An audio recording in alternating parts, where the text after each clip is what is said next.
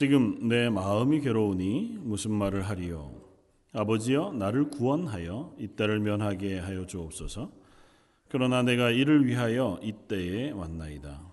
아버지여 아버지의 이름을 영광스럽게 하옵소서 하시니 이 하늘에서 소리가 나서 이르되 내가 이미 영광스럽게 하였고 또다시 영광스럽게 하리라 하시니 곁에 서서 들은 무리는 천둥이 울었다고도 하며 또 어떤 이들은 천사가 그에게 말하였다고도 하니 예수께서 대답하여 이르시되 이 소리가 난 것은 나를 위한 것이 아니요 너희를 위한 것이라 이제 이 세상에 대한 심판이 이르렀으니 세상의 임금이 쫓겨나리라 내가 땅에서 들리면 모든 사람을 내게로 이끌겠노라 하시니 이렇게 말씀하시면 저희가 어떠한 죽음으로 죽을 것을 보이심이로라. 요한복음 12장 27절 이하의 말씀을 가지고 죄의 무게와 하나님의 영광이라고 하는 제목으로 함께 은혜를 나누고자 합니다.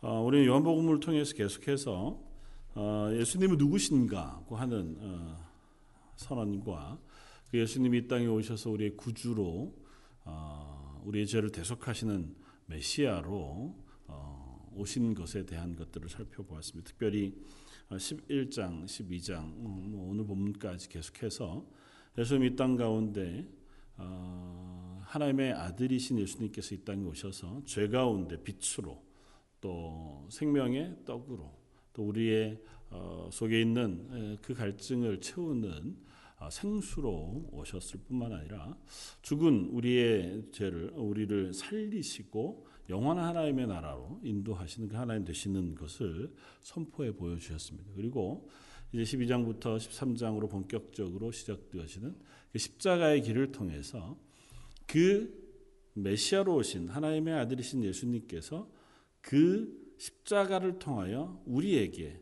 구원을 적용시키시고 완성시키시는 구속의 사역을 어, 행하시는 것들을 우리에게 보이실 것입니다. 그래서 12장 말씀들로부터 시작되어지는 말씀을 통해서는 하나님의 구원의 은혜가 얼마나 어, 크고 놀라운 것인가와 또 그것이 우리에게 어떻게 적용되어지고 그 일을 보이시고 우리에게 허락하신 하나님의 은혜, 그 하나님 되심과 예수님의 어, 그 구속에 대한 것들을 우리가 집중해 볼 수 있으면 좋겠다 생각이 되어집니다.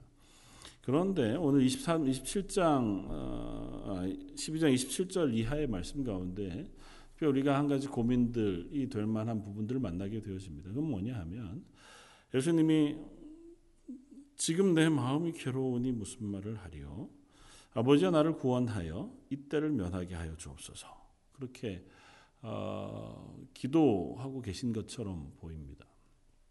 자, 앞쪽에 우리가 지난주에 살펴보았던 것처럼 어, 이제 인자가 영광을 받을 때가 이르렀다고 선언하시고 하늘의 밀이 땅에 떨어져 썩어지면 그것이 많은 열매를 맺게 되어질 것이라고 어, 선언하심으로 예수님께 십자가의 죽으심을 통하여 온 인류에게 새 생명, 그 생명을 주실 것인 것을 그리고 그것이 첫 열매로 예수님께서 죽으시고 부활하실 것인 것에 대하여 선언해 주셨습니다. 어쩌면 굉장히 담담하게 또 어, 강하게 선언해 보여 주셨습니다.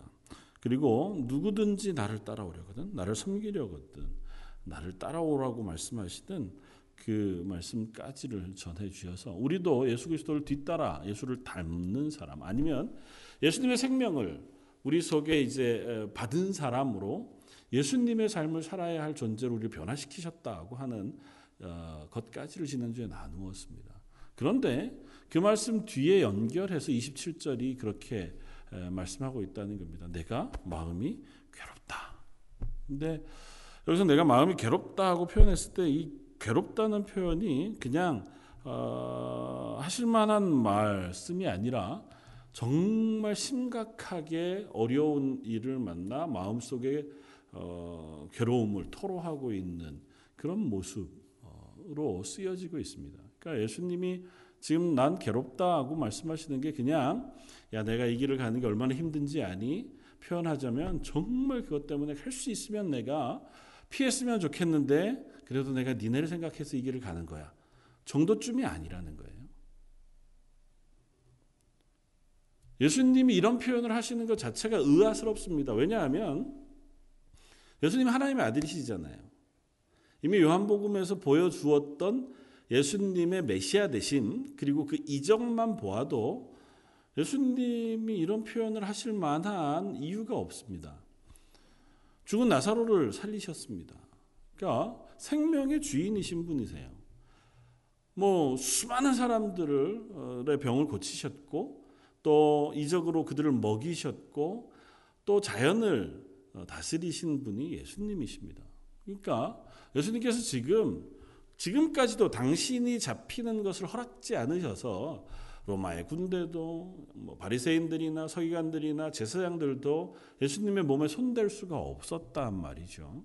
그러니까 예수님이 당신이 허락해야만 이 길을 걸어가실 수 있습니다. 그러니까 당신이 이 길을 적극적으로 걸어가시고 하나님과의 언약에 순종하여 십자가를 자발적으로 지시고 죽으심으로 우리의 죄를 대속하시는 것입니다. 그러니까 예수님은 이것을 위하여 오셨어요.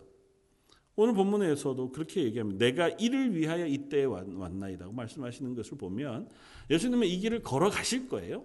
그리고 그것을 위해서 오셨고 그것 때문에 지금까지의 길도 걸어오셨고 가르침도 가르쳐 오셨습니다.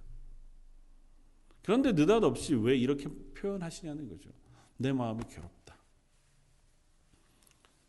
어, 뭐 이런 표현을 빌면 죄송하지만 되게 폼이 안 나는 어차피 십자가를 지실 거면 당당하고 담담하게 어, 지시는 모습을 보여주셔도 좋겠다. 아, 뭐 소크라테스가 악법도 법이다. 그러면서 독배를 스스로 어, 먹으면서 영혼은 결코 뭐 죽지 않으니까 내가 죽는 것에 대해서 두려워하지 마라. 제자들을 향해서 얘기하고 독배를 마시고 죽은 것처럼 예수님도 그냥 그렇게 하셨으면 더 멋져 보일 텐데 어떤 사람은 그런 얘기도 해요.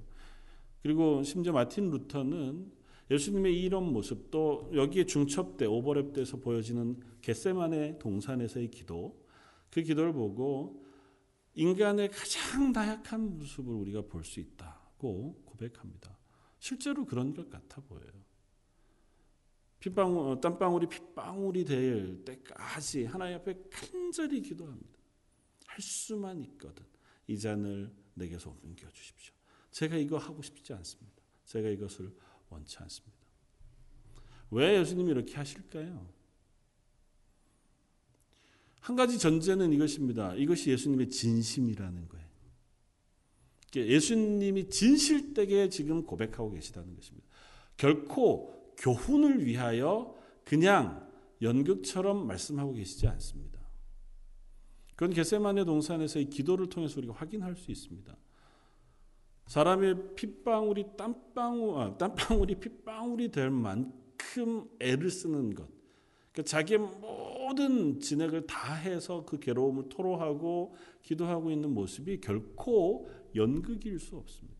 그러니까 오늘 본문에서 지금 내 마음이 괴로우니라고 하시는 이 말씀, 그러니 내가 무슨 말을 할?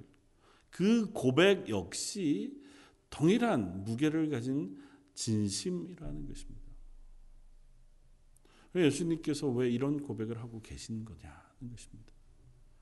단순하게 이야기하면 이렇습니다. 이 예수님의 고백은 완전한 인간이신 예수님이 그 십자가를 향하여 하고 계시는 장, 당신의 고뇌에 찬 고백이라고 우리가 받아들일 수 있습니다. 완전한 하나님이시기도 하지만 예수님은 또한 완전한 인간이기도 하셨습니다. 배고프셨고 외로우셨고 잠을 주무셔야만 했던 인간으로서 오신 예수님이셨습니다. 그래서 제자들을 향해서 많은 이들이 예수님의 곁을 떠나갈 때 너희도 나를 떠나갈 것이냐고 물으시면서 쓸쓸해 하셨던 예, 모습이 바로 예수님이시고 가론 유다가 당신을 배반할 것인 것을 아시고 그 가론 유다의 배반을 이야기하실 때 아마 그 마음의 심경이 복잡하셨을 그분이 바로 완전한 인간이셨던 예수님이십니다. 그러니까 지금 이 순간에 어, 떤 분은 이렇게 표현하더라고요. 완전한 하나님의 신성, 하나님 되심을 인간의 인성 뒤에 숨겨 놓으시고 완전한 인간이신 예수님께서 이 고백을 하고 계시다. 그렇게 표현한. 우리는 그 신비를 모르죠, 사실은. 우리는 그냥 완전한 인간일 뿐이지 하나님 완전한 하나님이시기도 하고 완전한 인간이시기도 하다는 사실을 믿음으로만 고백할 뿐이지 그게 어떤 것인지는 잘 모릅니다. 그러나 분명한 것은 지금 완전한 인간으로 예수님이 이 십자가를 향하여 고백하고 고뇌하고 있는 그 고백은 진실이라는 거죠. 그리고 그 이유는 단 하나입니다. 예수님이 이 십자가를 지실 수밖에 없는 죄인이기 때문에 괴로워하느냐? 그렇지 않잖아요. 예수님은 죄가 없으신 분이십니다. 예수님은 당신의 잘못으로 인하여 회한을 가지고 후회하시지 않습니다. 당신의 삶을 뒤돌아보면서 하나님의 심판대 앞에 설 것을 두려워하지도 않으십니다. 지금 예수님이 고뇌하고 고민하는 유일한 이유는 당신이 지실 인류의 죄의 무게 때문에 그렇습니다. 다시 바꾸어서 얘기하면 예수님이 십자가 위에서 지신 죄는 그냥 죄를 진 것으로 하자가 아니고 인간의 모든 죄악의 무게를 다 예수님에게 전가시켜 입혀 주셨다는 것을 의미합니다. 그것이 얼마나 무겁고 두려운 것인가를 예수님이 아시기에 이 고뇌에 찬 고백을 하고 계시다는 것입니다. 공의로우신 하나님 앞에 예수님은 한없이 친밀한 분이십니다. 아버지와 아들 사이에 당신과 내가 하나인 것처럼이라고 표현하실 만큼 아버지가 나를 사랑하신 것처럼 이라고 표현하실 만큼 가장 완전하게 연결되어져 있고 친밀하고 사랑하는 관계인 하나님 그 하나님의 공의로우심 앞에 서는데 그 공의로우심 앞에 두려움으로 설 수밖에 없는 예수님의 심정을 지금 표현하고 있는 거예요. 당신에게 덧 씌워진 인류의 죄가 그만큼 추악하고 무거운 것이라고 하는 사실을 이 고백을 통해서 우리는 확인할 수 있습니다. 예수님께 십자가에 달리실 때에 예수님에게 전가되어진 죄는 그야말로 그냥 어, 명목상의 죄가 아니고 인류가 지은 모든 죄악의 무게를 다 예수님에게 더 씌워 주셨다는 것이고 그래서 그곳에 하나님의 심판의 칼날이 엄미하게 떨어지게 되어진다는 사실을 오늘 본문을 통해서 확인할 수 있습니다. 그것을 아시기에 예수님은 그 길을 피하고 싶으신 겁니다. 그것의 두려움과 무게가 무엇인지를 너무도 명확히 아시는 예수님께서 그 길을 걸어가야만 하고 갈 수밖에 없는 것을 아시며 그것을 가시기로 약속하셨고 담담히 그 길을 걸어가시지만 그러나 그 길 앞에 섰을 때에 하나님을 향하여 기도하면서 그 고백을 하고 계신 것. 이 길을 제게서 제하여 주실 수는 없습니까? 이 길을 제게서 면하게 해 주실 수는 없습니까? 이것이 그냥 고백에 불과한 것일 수도 있어요. 예수님이 그렇다고 해서 정말 이 길을 피하실 거냐? 그렇지 않잖아요. 예수님 이 길을 가실 거예요. 그리고 실제로 이 말을 하시자마자 그러나 내가 이를 위하여 이때에 왔나이다. 그렇게 고백하시는 고백을 우리가 듣습니다. 겟세만의 동산에서의 기도도 그러나 내 뜻대로 마옵시고 아버지의 뜻대로 하옵소서라고 바로 기도하실 만큼 예수님은 그 길을 걸어가실 거예요. 그러나 당신의 심령은 당신의 인성으로서 받아들여지는 그 죄의 무게와 그 심판의 두려움은 할 수만 있다면 이것을 피할 수 있었으면 좋겠다고 하는 그 괴로움에 대한 토로 밖에는 할 수 없을 만큼 무거운 것이라는 것입니다. 죄의 싹스는 사망이라고 성경 분명히 이야기합니다. 죄인이 하나님 앞에 섰을 때 느끼는 것은 두려움이라고 고백합니다. 저 여러분들이 하나님 앞에 기도하기 위하여 나올 또 하나님의 은혜를 구할 때에 가장 먼저 우리 속에 어, 생각나는 것은 우리 속에 있는 연약함과 죄악들일 때가 많습니다. 하나님 앞에 내가 기도할 자격이 있는가? 하나님의 은혜를 구할 자격이 있는가? 그것으로 인하여 우리가 하나님 앞에 서는 것조차 부끄러울 때가 있고 하나님이 극률하신 분이시고 사랑이 풍성하신 하나님인 줄 알지만 그러나 그 하나님 앞에 나아가서 기도하기가 참 뻔뻔하다고 생각되어질 때가 많습니다. 우리 개인이 그러하건대 모든 인류의 죄를 지신 예수님의 그 무게, 죄의 무게는 그것은 도무지 말로 표현할 수 없을 만큼 무거운 것이겠다 하는 사실을 이 고백을 통해서 짐작해 볼 수 있습니다. 다시 말하면 예수님의 십자가는 우리의 죄악을 있는 그대로 다 전가 받으셔서 그 어깨에 지시고 죽으시는 대속의 죽으심이다고 하는 사실을 우리는 확인합니다. 그리고 그 고백이 그 죽으심이 결코 간단할 수 없다. 하나님이시기 때문에 혹은 예수님이시니까 그냥 십자가에 달려 죽으시는 게 그것 한 번에 인간 한, 한 인간의 죽음만큼의 고통 그리고 그만큼의 무게 정도에 불과하다고 얘기할 수 없습니다. 하나님이신 예수님 인간의 육체로 오셨지만 그 분께서도 이것을 이와 같이 고뇌에 차 피하기를 원하셨을 만큼 그 죽음은 실제적이고 두려운 것이고 무거운 것이었다. 그것 때문에 우리가 그 죄악으로부터 용서함을 받고 이 죽으심 때문에 우리가 하나님의 자녀가 되는 권세를 얻었다고 하는 사실 우리가 간과할 수 없습니다. 그러니까 우리가 얻은 구원이 단순하지 않습니다. 우리가 얻은 구원이 가볍지 않습니다. 우리가 알든지 모르든지 그 무게를 알고 그 은혜에 감격하든지 그렇지 아니하든지 간에 하나님이 우리에게 부어주신 은혜는 그 값어치가 말할 수 없이 크고 놀라운 포배와 같은 것이라는 사실 우리는 확인합니다. 예수님이 이와 같이 진심으로 고뇌하며 고백하며 그 십자가의 그 길을 하나님께 토로하고 있는 것을 우리가 기억합니다. 그리고 또 한 가지 말씀을 통해서 저는 참 감사한 것은 예수님의 이 기도를 통해서 우리가 기도할 수 있는 용기를 얻게 되어지기도 하겠다 생각이 되어집니다. 간혹 우리가 기도하다가 보면 아 중언부언하지 말아라 예수님 가르치신 가르치심에도 그렇고 내가 하는 기도가 참 올바른가 그런 질문들도 합니다. 사실은 필요하죠. 우리가 마치 뭐 주문 외우듯이 늘상의 일상적인 말을 반복하는 게 아무 의식도 없이 그냥 하나님 앞에 중얼중얼중얼 그렇게 기도할 수는 없습니다. 그러나 그 하나님의 하나님 되심 앞에 설 때 우리는 또한 우리의 감정에 있는 그대로 솔직하게 설 수 있는 그와 같은 은혜를 베풀어 주셨음도 확인하게 되었습니다. 하나님 앞에 우리가 가장 바른 것만을 기도하고 하나님이 응답하시기에 가장 합당한 것만을 아뢰서 내가 혹 하나님의 뜻에 어긋난 것을 구할까봐 두려워하지 않아도 된다는 것입니다. 예수님은 아십니다. 이 잔이 치워질 수 없다는 것도 아시고 예수님이 십자가를 거부할 수 없다는 것도 아십니다. 아니 거부하시지 않을 것인 것도 압니다. 그럼에도 불구하고 하나님께 기도할 때 예수님은 있는 그대로 그의 마음을 하나님께 토로해 올려드립니다. 하나님 내가 죽을 것 같습니다.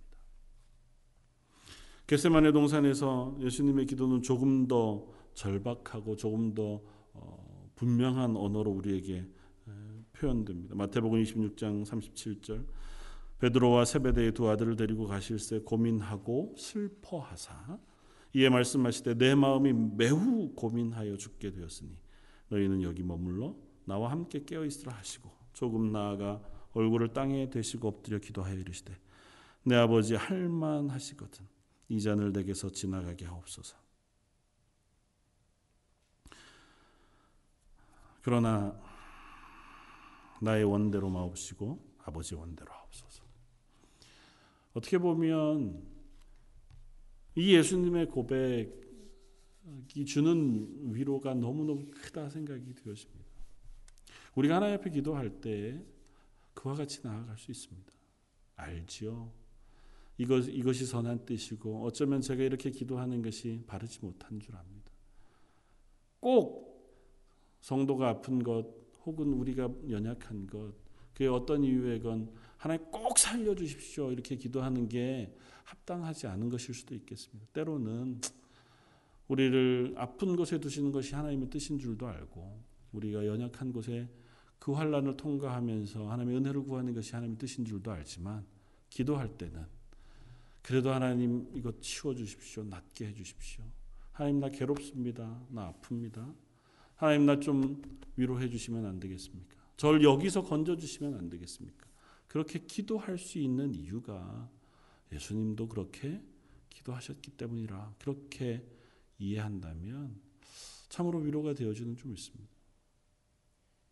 하나님 앞에 설 때 하나님 앞엔 거짓이 있을 수 없습니다. 우리가 사람은 속일 수 있어요. 또 스스로도 속일 수 있습니다. 내가 말로 혹은 내 감정으로 속여갈 수 있습니다. 그러나 하나님 앞에는 그럴 필요가 없다는 사실을 우리는 배웁니다. 하나님은 우리의 깊은 속마음을 아시고 우리의 마음의 소원을 아신다고 분명히 이야기하세요. 그래서 우리가 하나님 앞에 드리는 이 기도가 도대체 무엇에서부터 출발하여 나온 기도인 줄도 아시는 줄 압니다. 자주 다윗의 기도를 이야기하지만 다윗이 거친 언어로 그 감정을 토로해 올려 드리는 그 기도를 드려도 하나님은 그 다윗이 왜 그와 같은 고백을 할 수 없는지를 알고 계신 하나님이시고 그가 아무리 적, 적나라하게 하나님 앞에 기도해 올린다고 해도 하나님 그 말씀을 들으시고 그와 똑같이 응답하시지도 않으신 것을 우리는 확인합니다. 때로는 우리가 거친 언어로 하나님 앞에 기도하고 또 절박하고 어린애와 같은 기도를 하나님 앞에 올려드린다 할지라도 하나님은 하나님의 뜻 가운데서 우리에게 가장 선한 길로 응답하시는 줄 압니다. 그리고 우리가 그와 같이 절박한 마음으로 절박한 심정으로 기도하는 그 마음을 아시고 하나님 기도 가운데 우리 마음을 받아주시는 하나님이신 줄도 믿습니다. 예수님 이렇게 기도하시는 것 역시 하나님과 친밀한 소통인 줄 압니다. 예수님 왜 하나님과 굳이 이와 같이 기도해야 하겠습니까? 안 하셔도 되죠. 하나님하고 한, 한, 하나이신 예수님께서 이 길을 걸어가시면서 묵묵히 그 길을 걸어가신다 해도 그 마음을 하나님 모르시지 않습니다. 그럼에도 불구하고 성경에 굳이 이 말씀을 우리에게 써 보여주시고 그것들을 우리에게 확인시켜 주시며 제자들과 주변에 있는 이들을 듣게 하시는 이유는 우리로 하여금 그와 같은 하나님 앞에 설 수 있는 은혜를 가르쳐 주기 위하심인 줄 압니다. 그래서 오늘 본문 뒤에도 보면 예수님께서 이렇게 기도하시자마자 하늘로부터 소리가 임합니다. 하늘로부터 소리가 임해서 내가 이미 영광스럽게 하였고 또 다시 영광스럽게 하리라 이렇게 말씀합니다. 하나님이 그 기도에 응답하시되 예수님 때문에 응답하신 것이 아니라 너희들을 위하여 이와 같은 말씀을 하셨다고 예수님이 선포하십니다. 예수님이 기도하시는 것도 또 예수님이 그 있는 그대로의 심정을 다 하나님께 토로해 올려드리는 것도 또 그것에 응답하여 하나님이 그 예수님의 죽으심의 보증이 되시는 것도 역시 두 분 사이의 친밀한 교제일 뿐만 아니라 우리들에게 가르치시는 하나님의 하나님 되신가 그 앞에 설 우리의 자세들을 또한 우리에게 알려주기 위함이시기도 하겠다 생각이 되었습니다. 어떻게 기도하십니까? 우리들은 하나님 앞에 너무 체면을 많이 차리고 기도하지는 않습니까? 아니면 그렇기 때문에 오히려 기도를 하지 못하고 있지는 않습니까? 너무 가볍게 기도할 수 없습니다. 그냥 지나가는 것처럼 형식도 없이 그냥 지나가다가 그냥 생각만으로 기도한 거지 그렇게 할 수는 없습니다. 그러나 분명한 것은 그 하나님 앞에 우리가 할 수 있는 것은 내 마음을 하나님 앞에 토로 해 드리는 것이지 내가 겉으로 드러난 말과 언어로 하나님 앞에 나아가는 것은 아니라는 것입니다.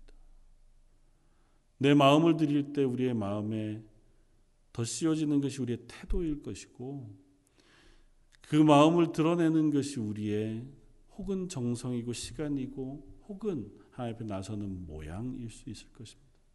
왜 예도른들이 굳이 무릎을 꿇고 하나님의 전에 예배당에 와서 기도하기를 요청했냐 하면 그와 같은 모양, 그와 같은 자세를 가졌을 때 조금 더 진지하고 진솔하게 하나님 설수 있었기 때문에 그럴 겁니다.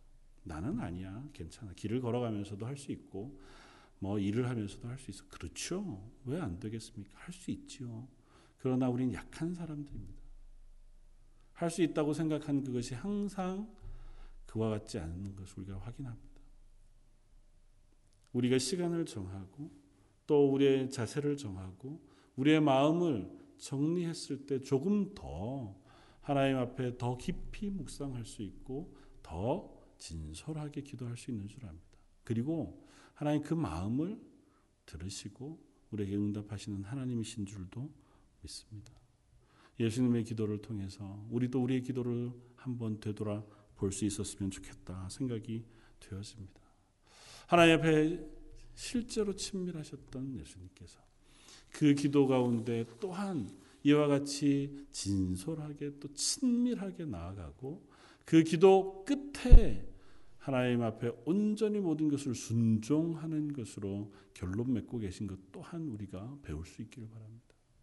예수님은 이 모든 기도를 마치는 그 마침에 있어서 내가 이를 위하여 이때에 왔나이다. 아버지여, 아버지의 이름을 영광스럽게 하옵소서 기도합니다.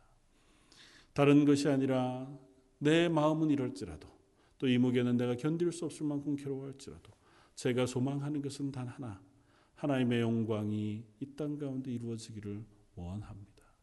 예수님이 제자들에게 가르치셨던 그 기도도 결론은 그것이었습니다. 하나님의 뜻이 하늘에서 이루어진 것과 같이 땅에서도 이루어지기를 원합니다. 우리의 기도도 그와 같기를 원합니다. 다양한 언어로 하나님 앞에 드려지고 다양한 것으로 하나님 앞에 간구할 수 있지만 그러나 그 기도의 끝에 우리가 소망하는 것은 하나님의 영광이 이 땅 가운데 드러나는 것일 수 있기를 원합니다. 이 땅 가운데서 내가 이 고난을 이겨내는 이유도 이 땅 가운데서 내가 이 아픔을 이겨내는 이유도 하나님께서 내게 허락하실 복을 소망하는 이유도 하나님께서 내게 은혜 베푸시기를 기대하는 이유도 하나님께서 내게 능력을 주시기를 사모하는 이유도 그 모든 것들 속에 하나님의 영광이 이 땅 가운데 나타나기를 원해서 이기를 바랍니다. 어떤 것으로 하나님의 영광이 다 드러날 런지는 알 수 없죠. 그러나 우리의 눈이 우리의 소망이 그 하나님의 영광이 드러나는 것을 향하여 맞춰져 있게 되어지길 원합니다. 자주 잊어버리고 자주 방향을 놓치지만 또다시 예배 자리에 섰을 때 또다시 하나님의 말씀을 묵상할 때 또다시 기도의 자리에 섰을 때 우리가 다시 초점을 하나님의 영광이 무엇일까? 나를 향하여 하나님께서 기대하고 계신 그 하나님의 영광이 무엇일까를 우리가 사모하고 맞추는 쪽에 설 수 있기를 바랍니다. 그리고 그것이라면 제가 순종할 수 있게 해 주십시오. 예수님이 그러셨던 것처럼 내 뜻대로 말고 아버지의 뜻대로 되기를 원합니다고 하는 그와 같은 고백이 저와 여러분들의 고백일 수 있기를 바랍니다.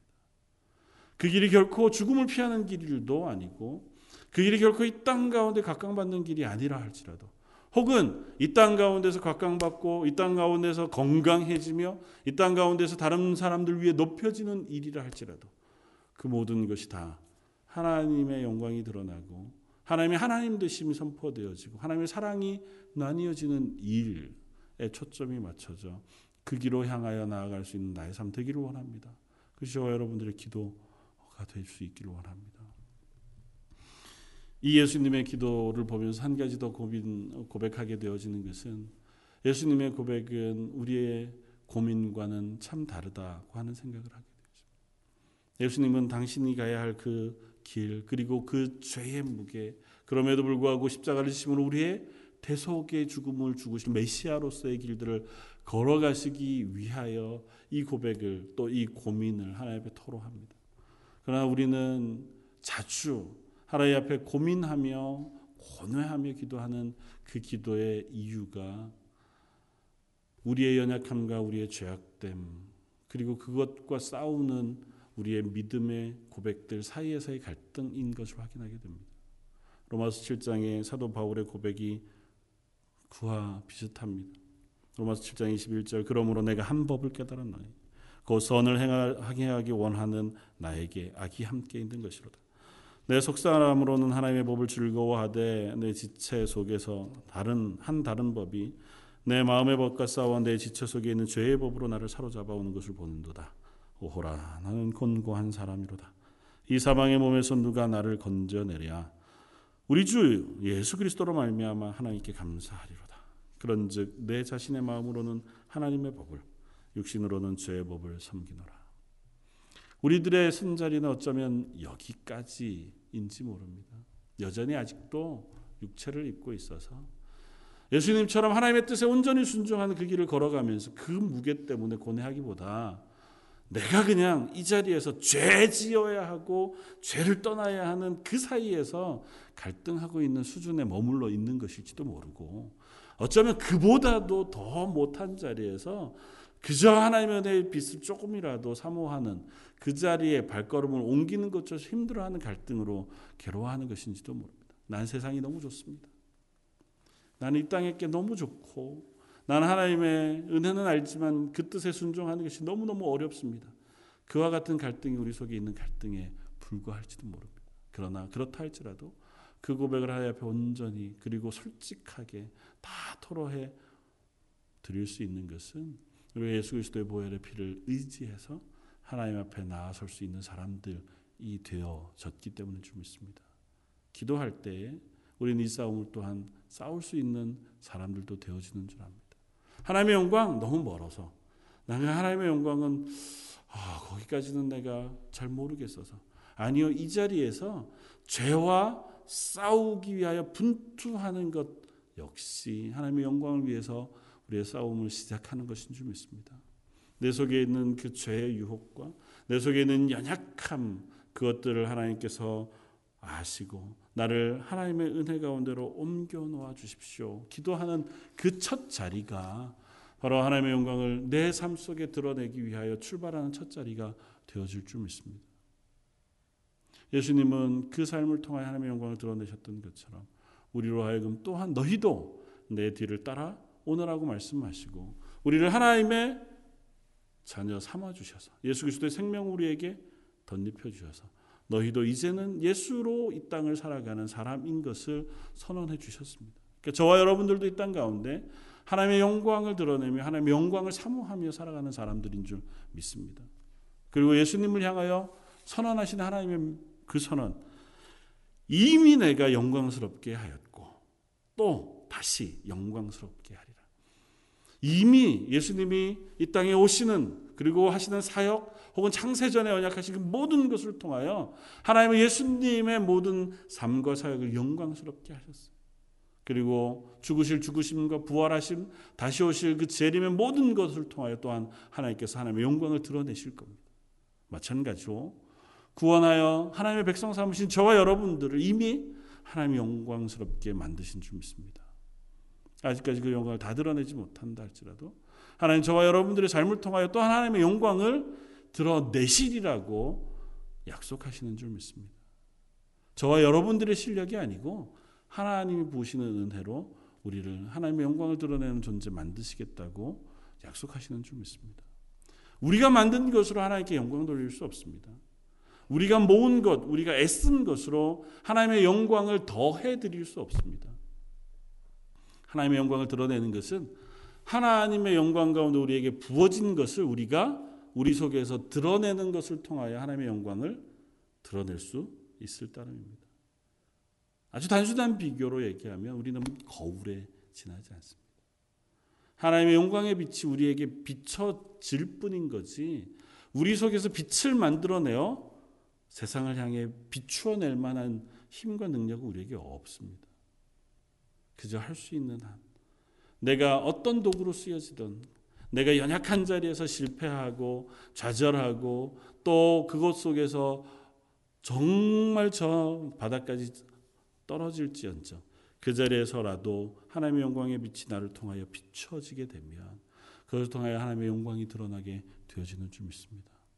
간절히 기도하기는 저와 여러분들이 하나님 이 땅 사는 사람 사는 동안 제 삶을 통하여 하나님의 영광의 빛이 비추어 줄 수 있는 도구가 되게 해 주십시오. 그 자리에서 어떻게 하나님이 나를 쓰실는지 알지 못하지만 하나님 그 자리에서 항상 하나님을 향해 내 얼굴을 비추어내고 있어서 그 하나님의 빛을 조금이라도 드러낼 수 있는 삶 되게 해 주십시오. 다른 것이 아니라 우리 얼굴을 하나님께로 향하여 돌릴 때 하나님의 영광의 빛이 우리를 통하여 비추어 져갈 수 있는 줄 믿습니다. 하나님의 영광에 등을 돌릴 때 우리는 결코 하나님의 영광을 비추어낼 수 없을 겁니다. 저 여러분들의 삶 속에 뭐 대단한 결심 아니더라도 그냥 단순하게 매일매일이라도 예수님처럼 우리도 우리 있는 그대로를 토로해서 기도의 자리에 서고 또 그 삶을 통해서 하나님의 영광이 비추어지기를 사모합니다. 기도할 수 있는 저 여러분들 되시기를 주님의 이름으로 축원을 드립니다. 한번 기도하겠습니다.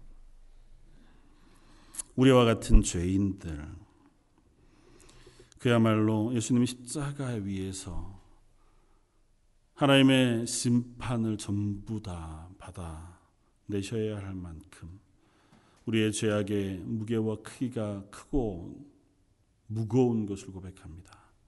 그러나 또한 그런 우리의 죄를 대신 지시고 그 보혈을 우리에게 뿌려 주셔서 우리를 하나님의 자녀라 칭해 주시고 우리에게 하나님의 영광을 드러내는 존재, 하나님의 영광을 비추어내는 존재로 만드셨다고 말씀해 주시니 감사합니다. 하나님 저희가 저희의 삶을 통하여 조금씩 조금씩이라도 하나님의 영광을 비추어낼 수 있는 삶을 살기를 소원합니다. 저희의 부족한 것들을 하나님께서 채워주시고 또 주의 저희의 연약한 것들을 하나님께서 고쳐주셔서 저희 런던 제일 장로교에 속한 모든 성도들, 특별히 이 수요 예배 나와 하나님 앞에 예배하고 기도하는 하나님의 사람들의 심령과 삶이 하나님의 영광을 드러내며 하나님의 영광을 선포하는 아름다운 하나님의 사람들 되게 하여 주옵소서. 한번 말씀 예수님 이름으로 기도드립니다. 아멘.